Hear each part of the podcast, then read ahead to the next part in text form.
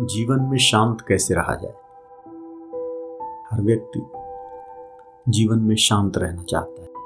Cool and काम किसी भी मनोवृत्ति से अप्रभावित रहना चाहता है, कोई टेंशन नहीं चाहता।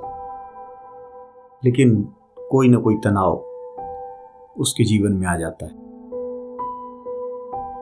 पहले मनुष्य अभावों को दूर करना चाहता है। चाहता है उसका घर हो जाए, गाड़ी हो जाए, खाने के लिए हो जाए। अनिवार्य आवश्यकताएँ पूरी हो जाए। वो पूरी हो भी जाती हैं। वह करियर भी अच्छा बना लेता है। जीवन में आगे बढ़ जाता है। लेकिन अंतकरण की शांति उसे नहीं मिलती। उसके चेहरे पर एक तनाव दिखता है। जीवन में भाग दौड़ दिखती है। और जितना अधिक वह इस शांति के लिए प्रयास करता है उतनी अधिक अशांति उसे मिलती जाती। है शांति कैसे मिले? शांत हो जाना क्या है? हम जितना ही प्रयत्न करते हैं शांत होने के लिए, हम उतने ही अशांत होते जाते हैं। हमारा हर प्रयत्न एक अशांति को जन्म देता है। जो भी हम प्रयत्न करते हैं वो प्रयत्न तो सफल होंगे, या तो असफल होंगे।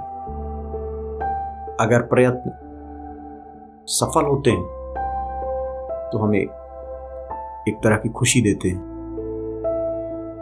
और हम सोचते हैं कि हमारी यह खुशी हमें शांति देगी। खुशी और दुख, ये दोनों एक सिक्के के दो पहलू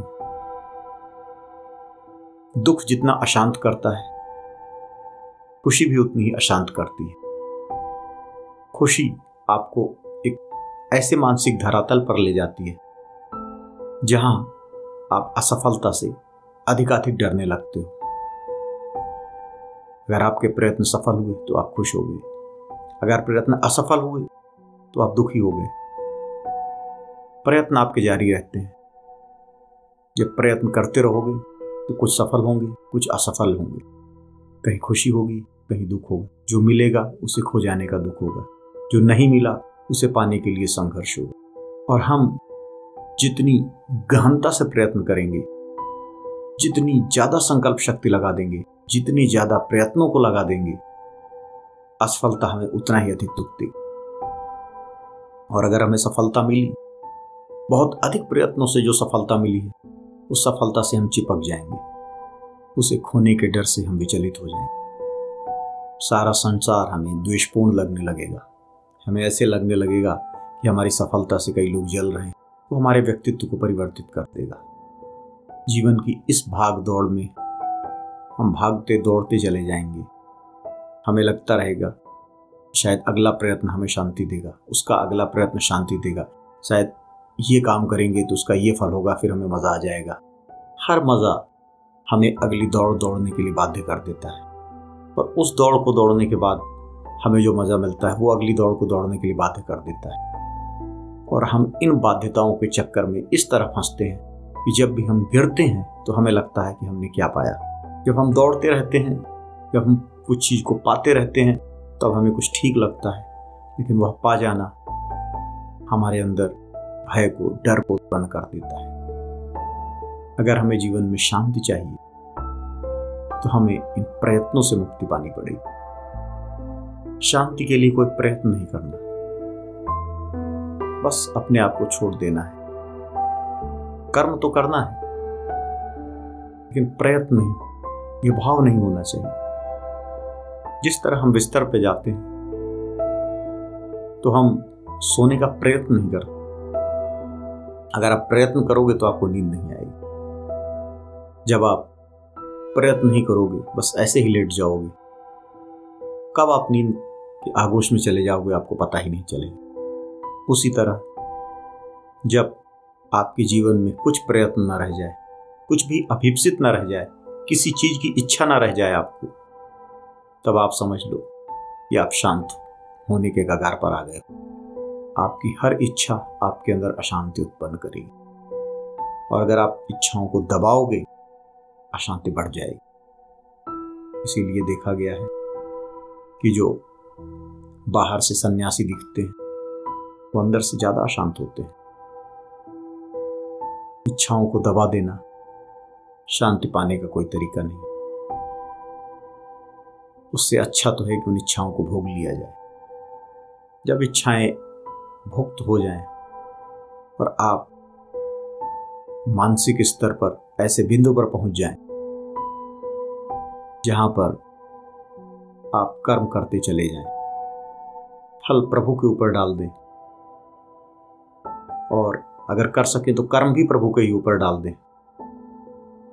बस आप यह अनुभव करें कि मैं तो साक्षी हूँ और ये बस हो रहा है जो कुछ भी हो रहा है। बस मैं करता चला जा रहा हूँ। एक अदृश्य शक्ति है, कोई पावर है। जिसकी सहायता से मैं करता चला जा रहा हूँ। सुबह शाम कुछ समय निकालें। चिंतन करें। आँख बंद करके ओम का उच्चारण करें। इससे आपको, अपने आप को जानने में मदद मिलेगी आत्मानम विद। स्वयं को जानो। स्वयं को जानना ही शांत होने का मार्ग है। अयम आत्मा ब्रह्म। यह आत्मा ही ईश्वर है, यह आत्मा ही ब्रह्म है पर ब्रह्म है। जैसे जैसे हम अपने आप को जानते जाते हैं, हमारे अंदर एक शांति का भाव आता जाता है। हमारे प्रयत्न अपने आप सफल होने लगते हैं, हमें सफलता की इच्छा नहीं करती पड़ती। हम सफलता के परिणामों से तटस्थ हो जाते हैं। हम सुख और दुख दोनों से परे हो जाते हैं। जब तक हम सुख की इच्छा करते रहेंगे दुख हमारा पीछा नहीं छोड़ सकता। अगर हम दुख से पीछा छुड़ाने की कितनी भी कोशिश करेंगे, हम छुड़ा नहीं पाएँगे। सुख और दुख एक ही सिक्के के दो पहलू अगर हमें दुख से बचना है तो हमें सुख का भी परित्याग करना पड़ेगा। और सुख और दुख से जब परी की अवस्था पहुँच जाएगी, वह अवस्था परम आनंद की अवस्था है। वह अवस्था ऐसी है कि दुख रहित सुख है वह वह परम शांत की अवस्था है।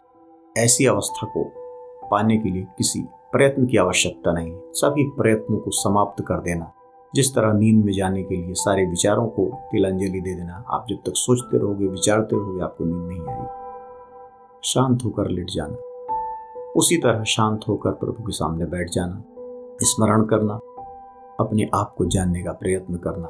किसी एक मंत्र का उच्चारण करना। का उच्चारण करना। यही मार्ग। है